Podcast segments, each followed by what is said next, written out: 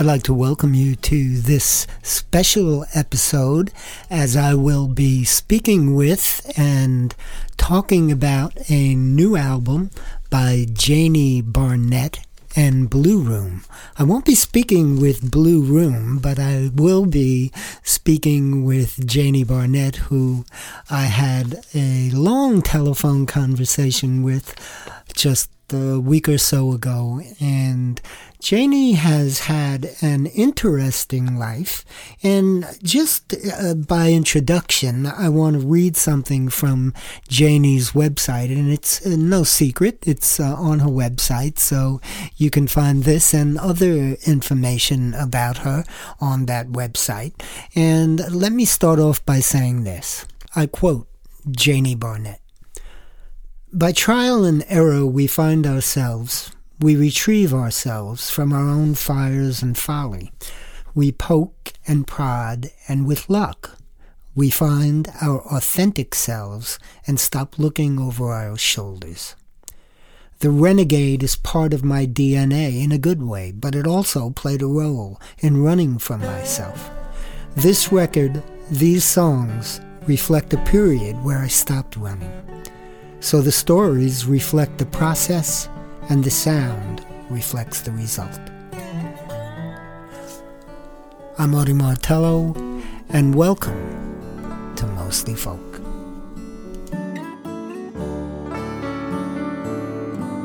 So this is what feels like to fall. This is what it feels like when all good sense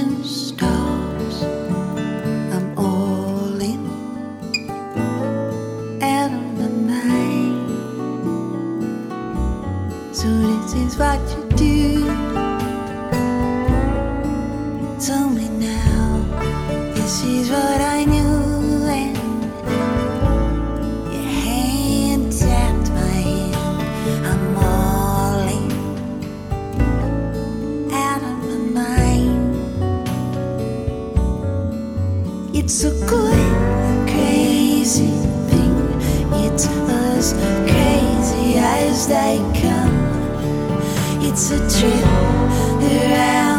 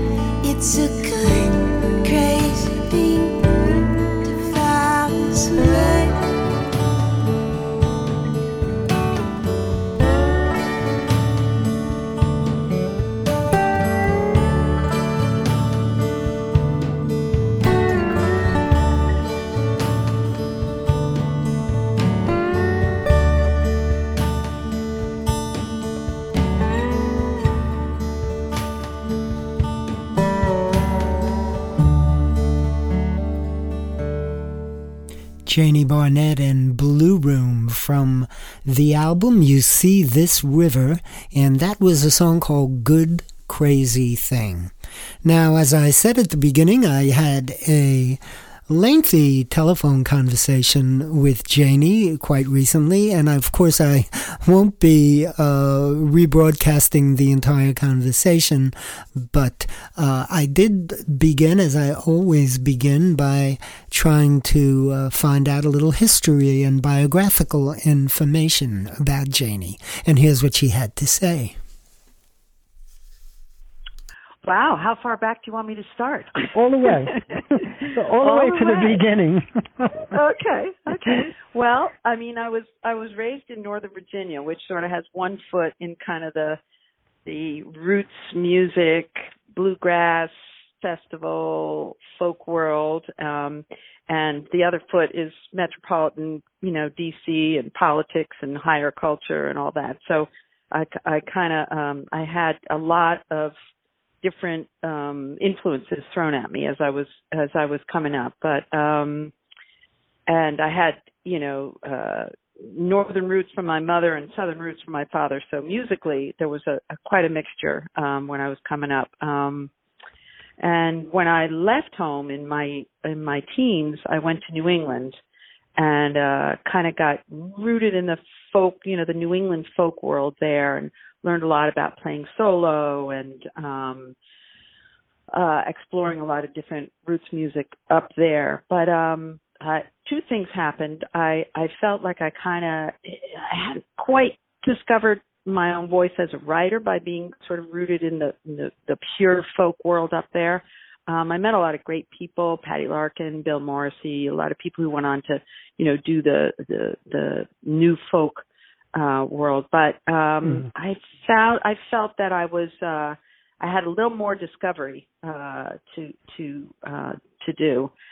So I made my way to New York, um, and I uh, I moved there with a project, a songwriting project that was kind of uh also not quite me but it helped me you know learn some skills and what happened with a lot of us that moved from the new england area to new york is if you had the right skills, you could then get involved in the uh, session world as a freelancer. And um, while I was still feeling like I was looking for who I was as a writer, particularly, um, that work started to really pick up. And uh, so I spent quite a long, quite a number of years, maybe a good 15 years, really a very active kind of freelance musician, session musician. Um, and that gave me sort of an opportunity to raise my daughter while I was um, figuring out kind of what voice I wanted to use as an artist and um, become part of a, the New York community as far as mm-hmm. my musicianship. Um, and, and, and, what were you, when you say you were a session musician, what were you backing mm-hmm. up on? Um, well, the calls would come from any direction. There were film, you know, film soundtracks, TV, um, commercials, a lot of commercials um, sometimes backup vocals on other people's, you know, CDs, um, mm-hmm. and it would really range but, from just a DIY, a DIY, project, DIY project to all the way up to say, you know, Celine Dion. So it mm-hmm. really ran the gamut. You just, you know, you were available for any kind of interesting challenge, and that also led to live freelance work like um and when you're in New York, you know, shows like Saturday Night Live and the Today Show and all that, those kinds of opportunities do come up because you're right there and you can say yes at a moment's notice and um and it so, was all vo- vocal work? Uh mostly hired as a vocalist, yeah, as okay. a vocalist. Occasionally as a guitar player. Um okay. and sometimes as a vocalist you're hired to do the vocal arrangements as well. Yeah. Okay.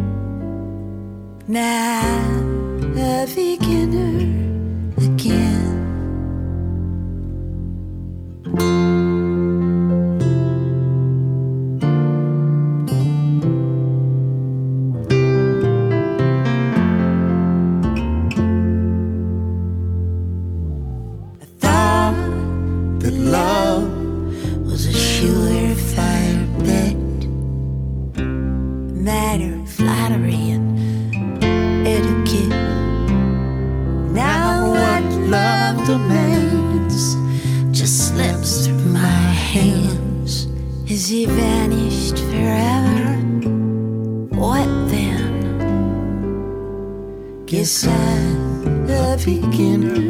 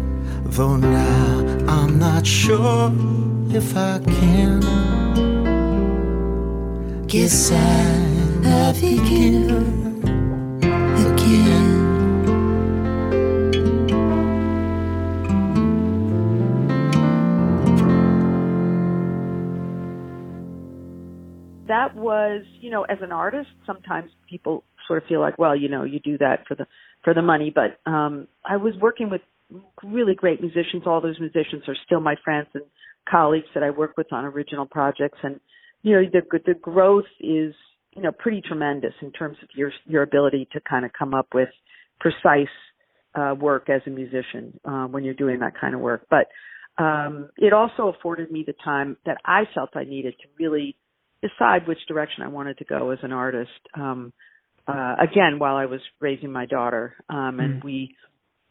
Uh, and you were doing I, I this by yourself, doing what raising, my daughter. your raising your daughter. No, no, I had uh, her dad was in the, was was definitely right there with us. Yeah, we were all uh together as a family for for for most of her growing up time. We were together as a family and we were both freelance musicians. So uh the challenges were there in that regard too, how to kind of create a good family life while uh um while trying to, you know, be a Mhm. working well, working parent, let's face it, it's not just Right, musicians right. who come up with that, you know, that come up against that those challenges. And this Um, is something that you you did exclusively. You didn't have anything else to fall back on other than what you were doing musically. Uh, no. Uh, I think the last uh, when I first moved to New York, I cleaned houses, which was something I did as a kid in Virginia when I, you know, for my little weekend job. So I, I'm, you know, for for uh, for most of my life, I've been able to, you know, really be a working musician and nothing else. And that, but that includes teaching as well. There was Mhm. always a little teaching on the side. And then, uh, as you know, different periods warranted, I increased the teaching, decreased the teaching.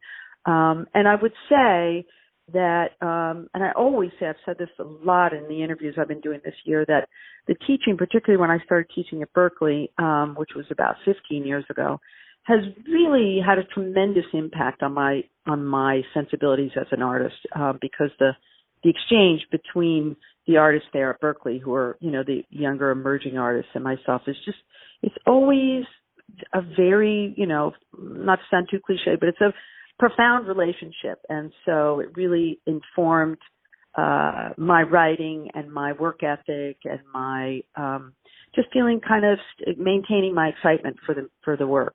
Yeah. Mhm. Mhm. um so that was the only non-performance uh uh work that i've i've ever had to do really. Been i've been really lucky in that way well, you mentioned Berklee. You might as well talk a little bit about that. Uh, Mhm. b- uh, explain about Berklee, what it is, and um, mhm are you still involved So- there, by the way? Yeah, yeah. Um Okay. I usually do all three semesters, but um you know, fall, spring, and summer. Um, I'm there two days a week, uh, two long teaching days a week, and I work with uh, emerging singer songwriters and just entering musicians who don't know how to notate their music and don't know how to work with a band. And um, I work with, I do a workshop for the performing uh, singer songwriters who, you know, who play instruments and how to, you know, how to best arrange your your music while you're, uh, you know, you're playing and singing on stage. And that usually parlays into a songwriting workshop as well. Um, where we all write together and we we try to finish songs quickly. We do our little speed writing and um, and most of the private student private students I work with are also emerging singer songwriters. So they Mhm. they tend to give me all the the students that are headed toward the kind of life that I've had as well.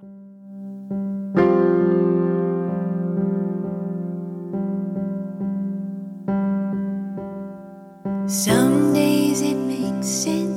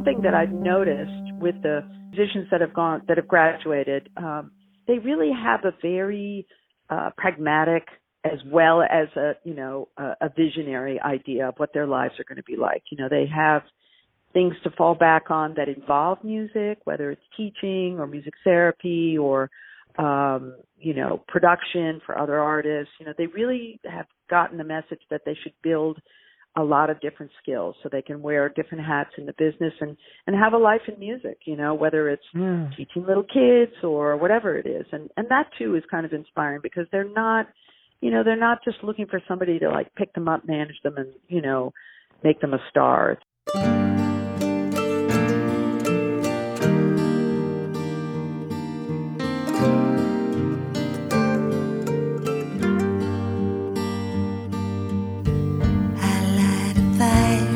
it's no use. The cold's got a hold on me. This never should have been the way we did tonight. I said I'd try to shake it off, but in between the white and gray, the opium brain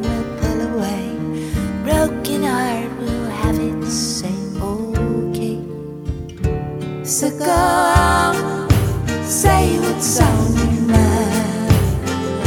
So on, empty out those pockets while we try, trying out on close to time,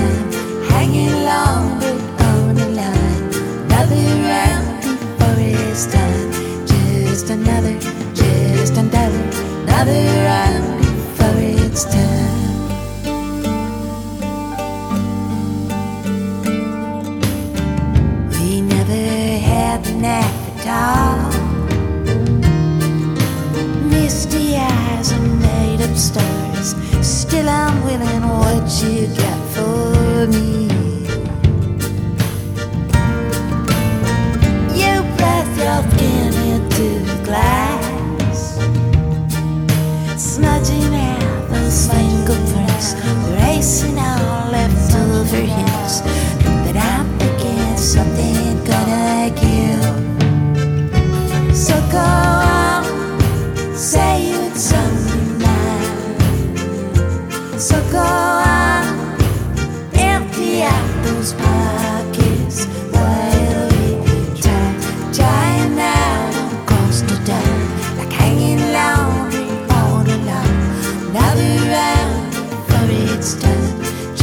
Another, just another, another round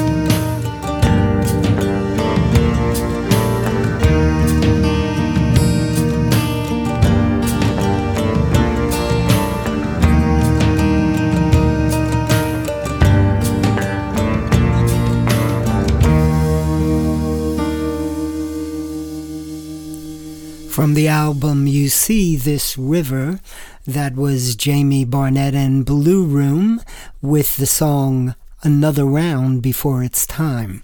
Now, if you want to, I may not be identifying all of the songs during this conversation, and if you want to get the complete playlist of the program, simply go to mostlyfolk org where the episode information will be there. There'll be photos of Janie and um, all the good things like that, as well as the archive of this program, because I'm not sure how you're listening to it. You could be listening on various sources and various radio stations.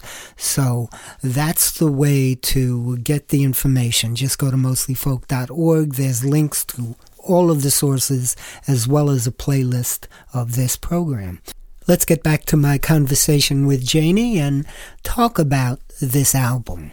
You have a new album, and mm-hmm. it is your premiere album, I guess. You you don't have any other albums besides this, do you? No, I do. I do. Yeah, I put out a couple other albums, but it's been over a long period of time, and I will and I was proud of those albums. But I will say that um because I felt that um I had taken a bunch of detours, uh, you know, in my creative process. I didn't really throw myself fully behind promoting those those records. And in addition, I want I was I was expressing myself, but I also was in the, raising a child and knowing that I was not going to be going on the road and not going to be doing what one needed to do. Even forget even touring for a long term. Just the commitment you need to make to uh throw yourself behind a project like this. Um and resources and all of the, you know, most of that energy had to go to my family life. And, uh, so really there was a period as she got older and, uh, that I was able to really look at the writing I was doing and really kind of find my voice again and in some ways return to some very early roots of the sounds that I heard in my head. And because of that, I'm now, it feels like a premiere album because it feels like the first album that I could really just completely uh commit to mm-hmm. talking about even let alone doing the shows behind it. Yeah. Yeah. So it has that feeling to it like finally i'm making the statement that um i i want to make. Yeah. Right. I'm speaking exciting. with Janie Bar- Barnett, and Janie has uh, a website, and that would be Janie Barnett with two T's dot com, and uh, there you can find many things about Janie, uh, lots of links to uh, various places, including what we were talking about, the Berklee uh, School.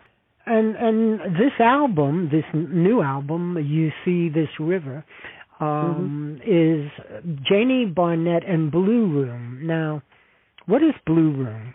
Is that right. the group? So, I I decided a bunch of years ago that I wanted to include sort of an umbrella name for all the people that I collaborate with because um, I felt so strongly that at this point in my career it was that the collaboration was so key to what I do and the mm. the relationships with um musicians that I have so much respect for, so most of whom I've known for for a long, long time, but some newcomers too who you, you know, sometimes you meet people in your life, whether it's professionally or not, who you feel an instant connection with and you feel like you, you understand each other and, uh, that it's a lifelong friendship even though it's just begun. And so whoever those people are, those collaborators are, they're, they're under that umbrella name of Blue Room and, um, uh, we usually go out as the same unit when we're playing, but occasionally it's other people, and there's there are always people that I trust.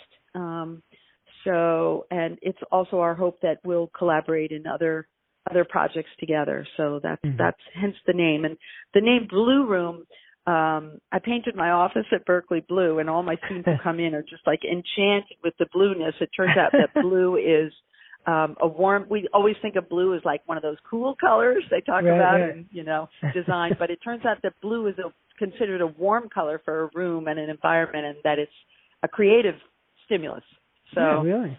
I thought, well, there you go. I never knew that. yeah, most of us did. Yeah, that's funny. Well, let's talk about this album, and um, you know, maybe you could uh, talk about some of the songs on the mm-hmm. album and what they mean to you and how they came about. Uh, of course, the the one song that pops out, uh, especially uh, these days, is uh, "Buy That Thing." Mhm. Mhm. And uh, why don't you talk about that one? Yeah. So the song came about. The you know the lyric content came about because I saw I saw a video piece on Facebook, and it turns out it was actually done by HBO Sports. We don't we haven't figured out why or how HBO Sports did it. Um, and it was a little video. They they found a 13 year old um, kid who was a budding actor, and so they they gave him a, a little lapel camera, and he went into a variety of uh, venues. He went to a liquor store and he tried to buy alcohol and they said no you're too young. I what's not clear is whether he was carrying a fake id or not but then he went to a 7-eleven i think and he tried to buy um cigarettes. No you're too young to buy cigarettes he wa- tried to buy a lotto ticket and i think and this was in my home state of virginia as well. And i think her her response was honey you know i can't buy i can't sell you a lotto ticket. It was a, an adorable moment and he shrugged out. And um I think then he went into an adult bookstore and he tried to buy, you know, something, a movie, and um Mm-hmm. no. So we got all those no's, and then he went to one of our Virginia uh gun shows, and within I don't know, like five ten minutes, he he left with a rifle. He left with a rifle, thirteen year old kid, yeah Oh my God! and um it was just stunning to me um and you know in virginia we're all really aware of this notion that there's you know they're private sales so there's no there are no background checks really Mhm. to speak of Mhm. in these gun shows and you know as we in uh New York like to talk about a lot of those Virginia guns travel up Route 95 and end up on our streets, you know, with Mhm. no accountability, nobody knows and uh so that's how that song came about. I mean, Oh. I'm I try to be a little careful about my judgment about people who like to own guns and there's Mhm. you know all types of people out there but this notion that without background checks and you know uh the mental health issue and now they pulled back on you know that question as far as who can buy a gun um I think there's just uh something we we ought to be able to come up with a better way in terms of yeah. checking who gets to buy a gun. Yeah. No, so yeah. that's how that Well- song came about. Oh. I think New York has, um, you know, is a good model for other states, but uh, it, it's you know, it, it's just a national thing that's it's so crazy that. it's Mm. it's gotten beyond uh you would think that all this time and all these horrific events we would have gotten more diligent about Yeah. coming up with ideas for legislation and control and in fact it's gone the other way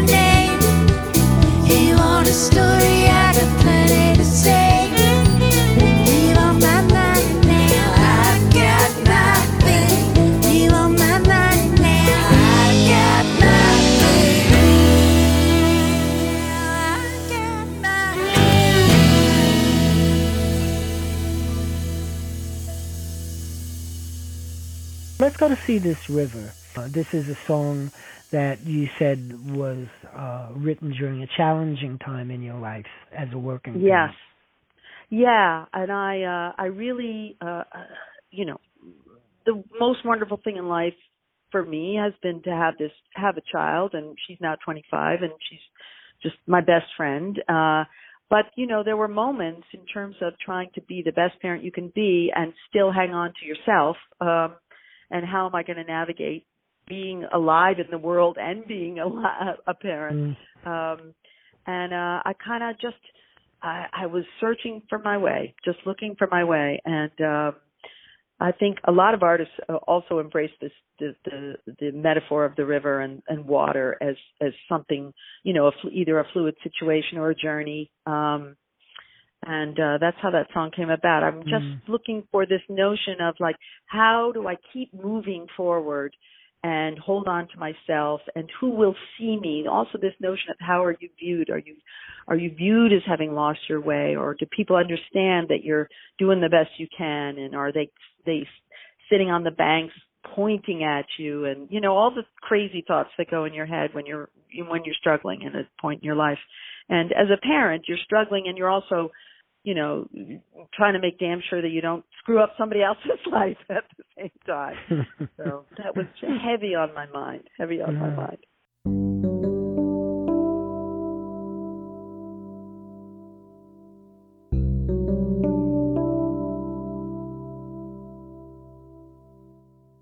This is a river I'm flooding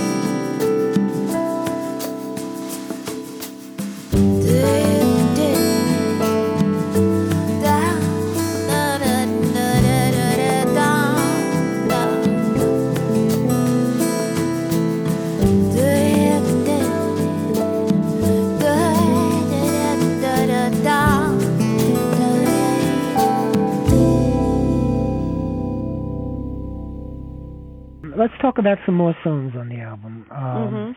Sweet Thursday.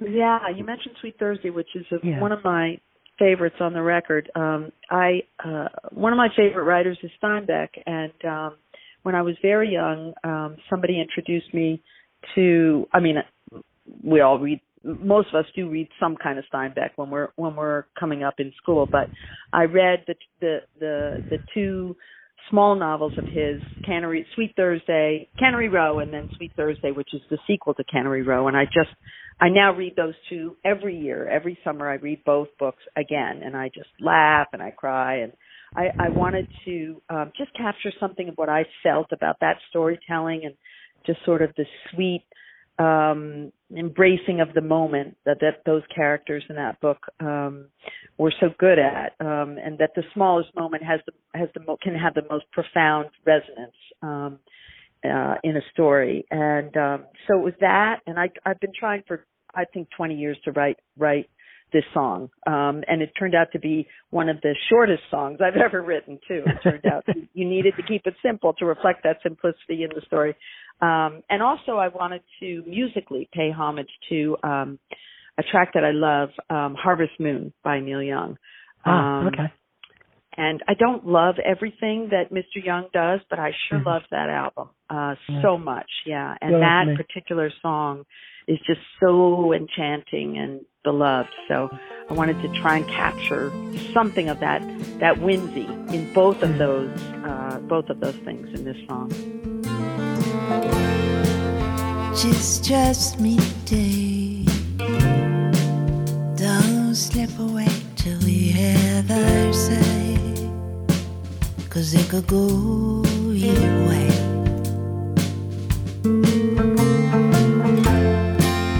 I'm gonna be where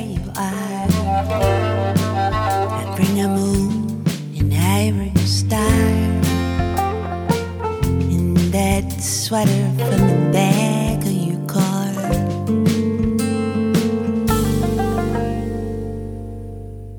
On a sweet Thursday, we could sweep, we could sway in a mandolin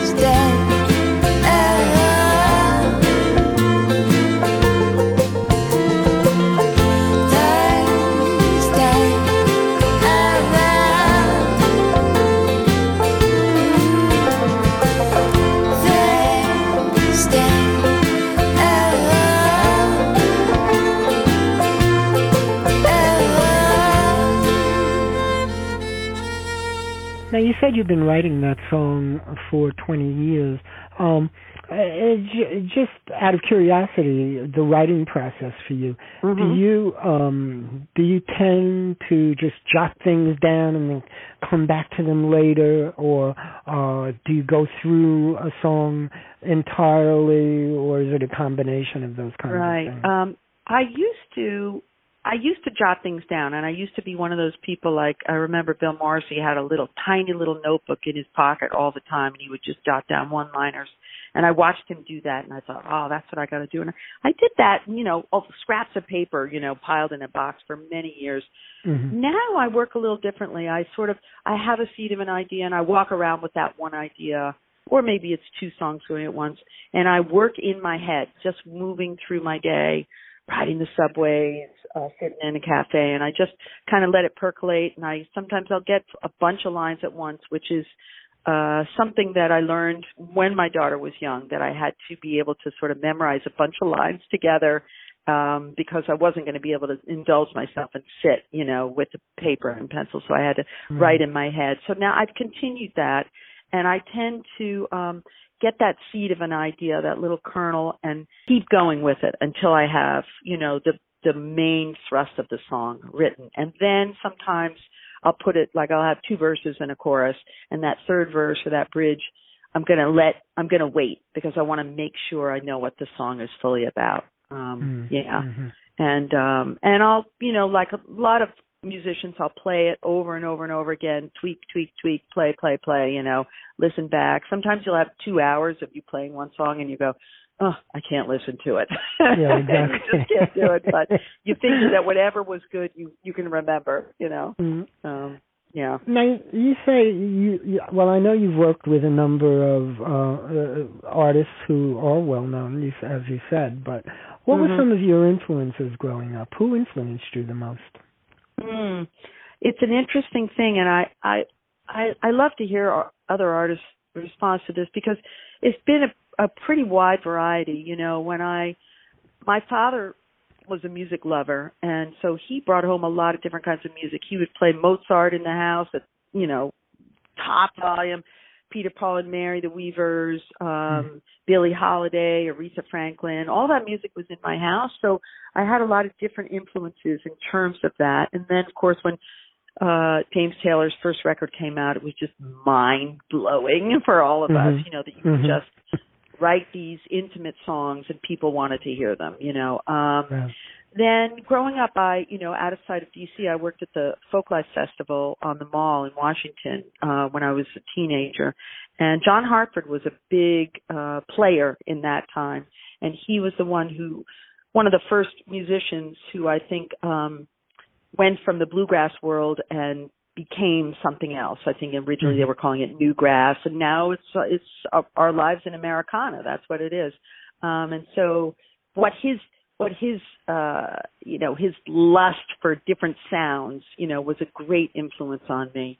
Um but then i think some influences are kind of obvious. Joni mitchell um uh and jackson browne those singer songwriters who were really Mhm. doing interesting things musically but also significant storytelling and then as i got older and i got more interested in rhythms uh some of the you know the other like Little Feat and all the different ways those rhythms work together. Um, and Bob Marley. Um, I was in a band that did a lot of reggae. So the influence are pre- influences are pretty vast. And then, you know, people have done quite a bit of comparison with Rickie Lee Jones, which was much later influence. But, um, you know, I think she and I had some of the same influences as young younger people, and I think that's what we're that's what people are hearing that our Yeah. influences have expressed themselves in our work. Yeah. You're listening to Mostly Folk, mostlyfolk.org. I'm speaking with Janie Barnett, and I asked her about the song How You Are. Yeah. Um, well, How You Are is a song I wrote for my daughter. Um, and her dad is playing on it also, so that's kind of a meaningful thing. It's a song. I don't play live too much because um What for two play? reasons. One he plays he's a guitar player, yeah. Okay. And um uh it's a it's it's a song that um it means a lot to me in terms of the fact that I, I not only is it very specific to her, but I think it's also, as we were talking, you know, that you know having a child is such a profound uh, responsibility, and um, just the notion that I think it resonates with other parents in a big way. This this this idea that you have to come to understanding what your particular child is all about and what what are their unique um traits. My father used to say that, you know, I just popped out, you know, I used to yell at them that they didn't make me do this and they didn't make me do that. Why didn't they send me to this or whatever? And he was saying like you were you knew who you were the minute you popped out, you know, and uh there was no controlling you, you know, and uh I think my daughter and I, you know, have a profound and a very unusually close relationship, but she's also her own person and I think that was something that I was trying to write about that um Mm. we have to recognize that our children um they have their own voices, you know, and we have to stand back sometimes and just get out of their way and, and love them for who they are and how they feel about things. And sometimes my daughter feels intensely about things, you know, and did as as she was growing up. And I was trying to capture that. That I love that about her, but it hurt. I hurt for her sometimes. Don't worry, it's gonna be fine.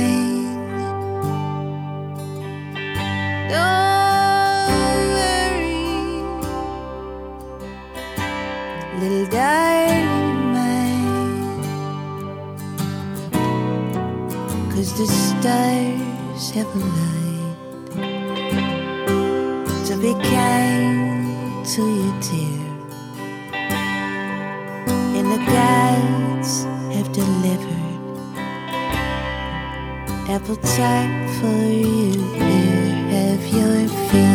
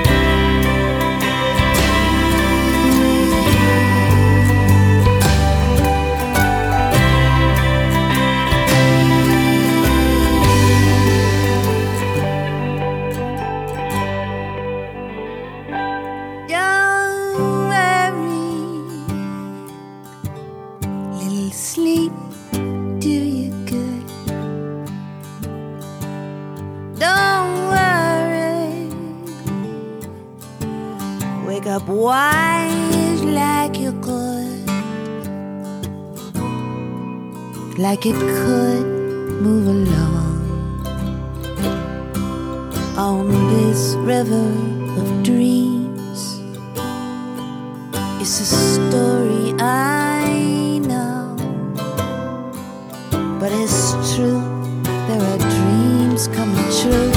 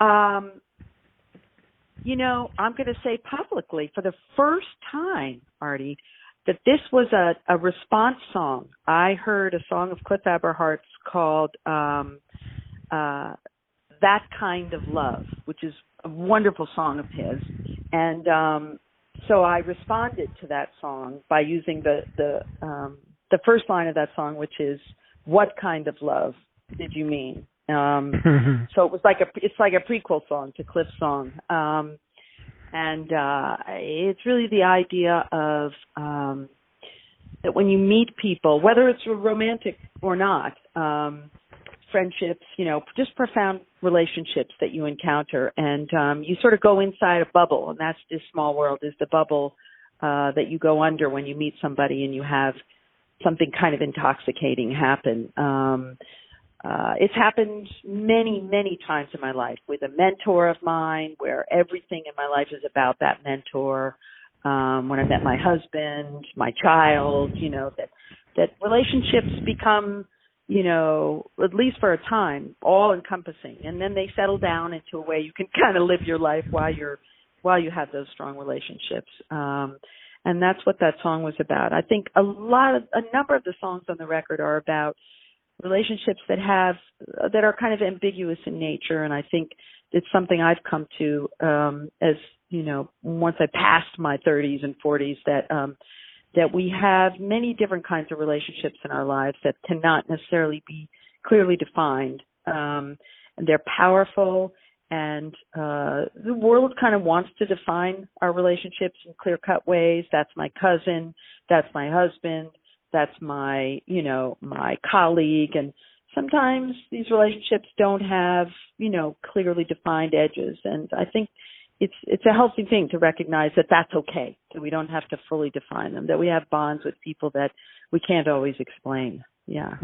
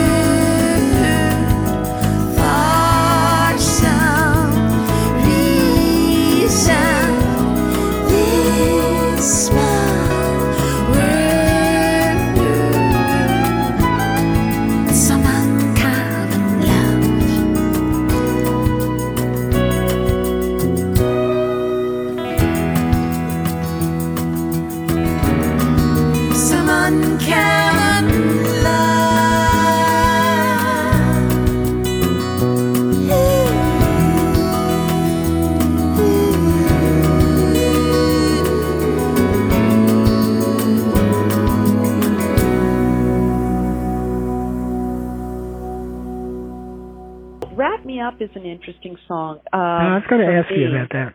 Actually, I have it written down right here. Wrap me up. Okay. Go I, ahead. I be I I started it. Uh, I went on a songwriting retreat with Gretchen Peters, who's of course a wonderful, uh, world class songwriter who's based in Nashville, and she's always been a, a, a somebody I admire tremendously. So I I I took one of her songwriting retreats that Lydia Hutchinson uh, runs, and we we were in Italy, and uh, Gretchen took us to a um, a little graveyard, tiny little local town graveyard, and she said, you know, I want you to look at all the you know gravestones and the and see if you can come up with some stories based on. And of course, all these gravestones, some of them had flowers, some of them had little pictures attached to them, um, and so I started to create a story based on on one of the headstones. And then we went to a little town, and I saw an old, old, much older couple, gray-haired couple, and I thought, well, what if this couple uh hadn't been together all their lives? What if they met when they were young and they uh lost each other and then they found each other,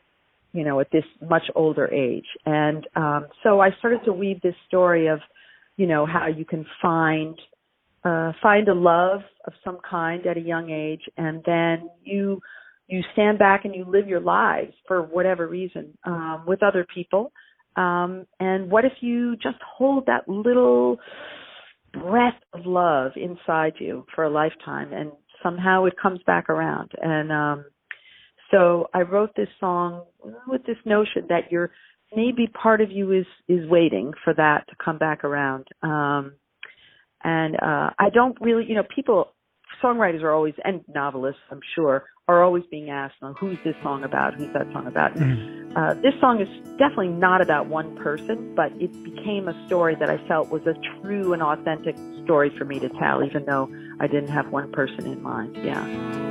You've been with me for a bit of all time.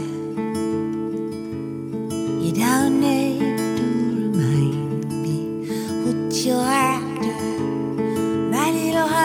so whole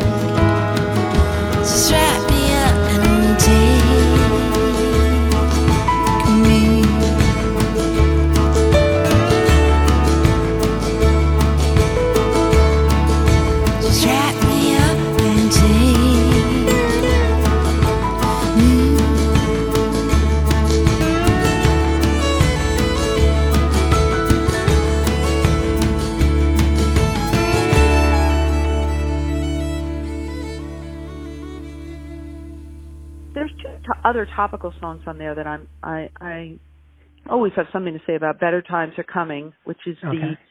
the uh, Stephen Foster. I, I I found it online. I was looking at the McGarrigle sisters, who of course are you know Mhm. icons for those of us in this genre. Um, Right. And they they did the Stephen Foster song "Better Times Are Coming" that he wrote, you know, during our our trouble and strife of the 19th century. And um, so I took the first verse and chorus of that song.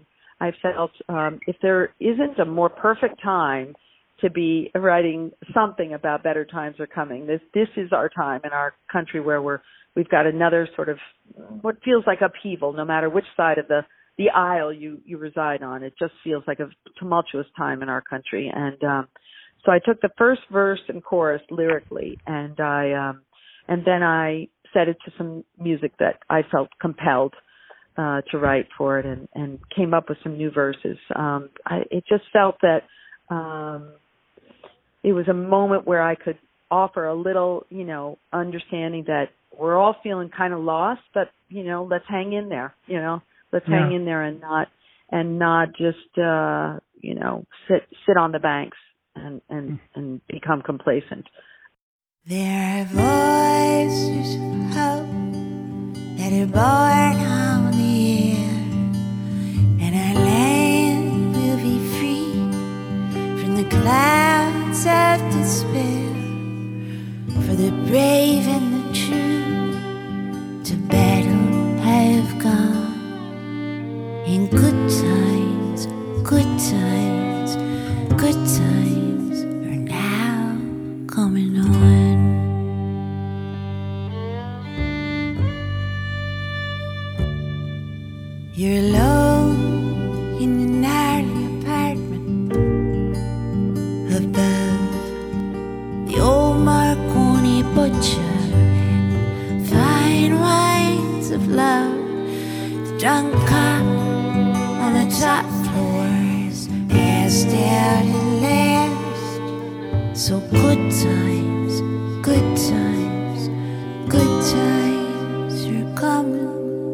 to pass.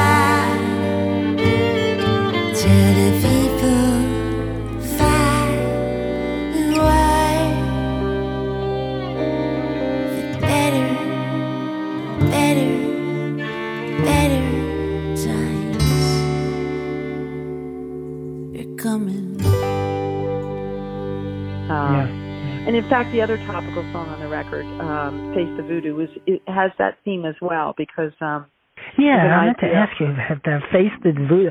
The voodoo. I Yeah. don't know how many songs have the the word voodoo. the word voodoo, yeah, yeah. I wrestled with, uh, and and I think some people who are are sticklers for for vernacular would say that maybe voodoo isn't the right word, but it feels that it feels right to me. There was Mhm. a, a show on last summer during the convention season called Brain Dead, um, which was a political satire. It was only on for the summer, and, and the idea at political satire and and sci-fi at the same time about like a, a pod that came down from you know the the the some other universe, and um, it released these these bugs that crawled into the ears of all the senators. It was based in. D.C. So and uh, and they would crawl in your ear, right, and uh and eat some of your brain, and then they'd show like Tony Shalhoub, the actor, he was the main the main actor, and like all this glop from his brain would fall out, and then he would become. the premise is that is that he they became uh uber versions of themselves which is kind of what's been happening in real life anyway Yeah. in the Senate. Um, so it was oddly, it, it was oddly realistic, except for the bug part. It felt pretty realistic, and um, I was just glued to it. My sister and I were were just like we could not, you know, we couldn't wait for the next episode, and you couldn't watch them all at once either. You couldn't do a, you know, a Yeah. mad rush with all the What's the name so, of it again? um, it's called Brain Dead. The whole Senate goes crazy and goes on and is on the verge of complete another meltdown. And finally, of course, they save themselves, which we're not sure that's ever going to happen, right? No, But, I don't think um, so. I don't think so. But uh, this song came out of that. It came out of this idea that um, you know the world is falling apart, and what we can do is we can just decide I'm thrown in the towel. I'm going to get drunk every night. And that's it. I'm just going to party because nothing. I can't have an impact on anything. And uh, so I'm sort of talking, really talking to myself in that song, saying, "Come on, get up."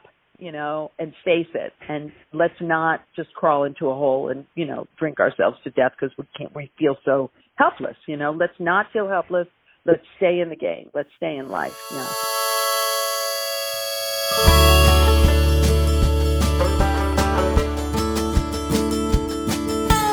Last night's fun still in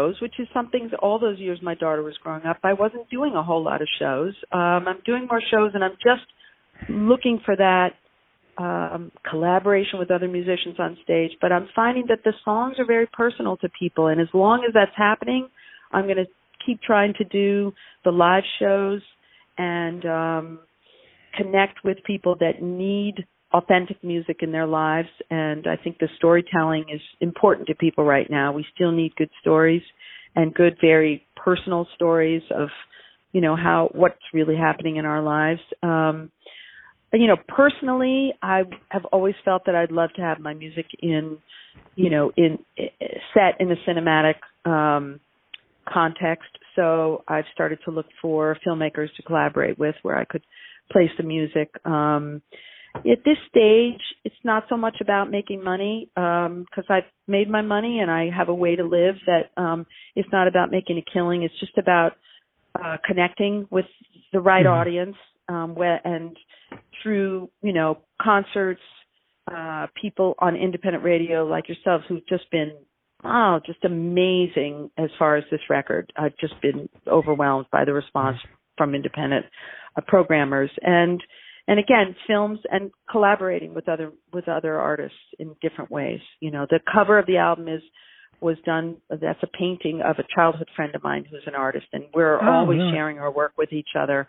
And those kinds of connections uh with other people i think are you know what's most important to me uh at this stage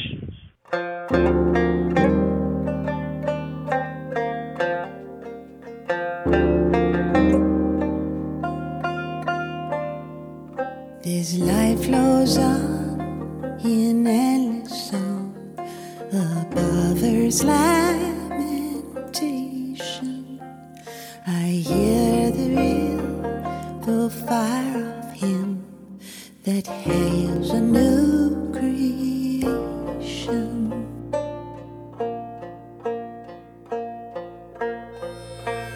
No star.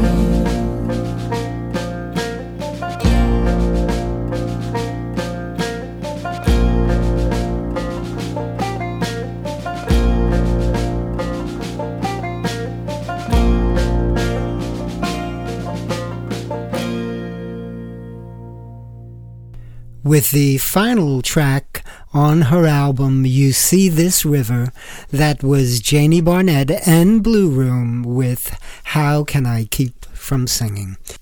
Once again, if you want more information about Janie Barnett, you can go to her website, Janie Barnett with two T's, dot com, and you'll find all sorts of information about her right there.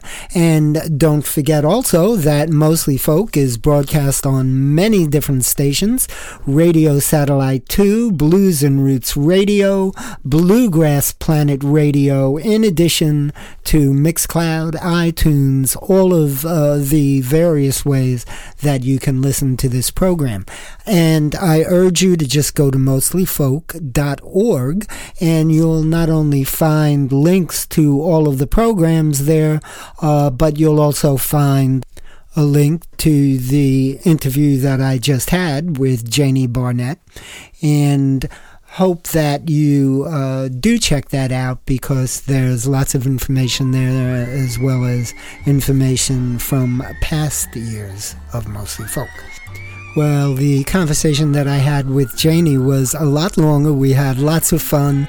Uh, we didn't leave all of the uh, different comments that were in the interview in uh, this 90 minute segment for you, but I did enjoy talking with Janie and wish her all the success possible with this new album. And of course, I want to thank you for listening and certainly hope that you join me next time right back here on Mostly Folk.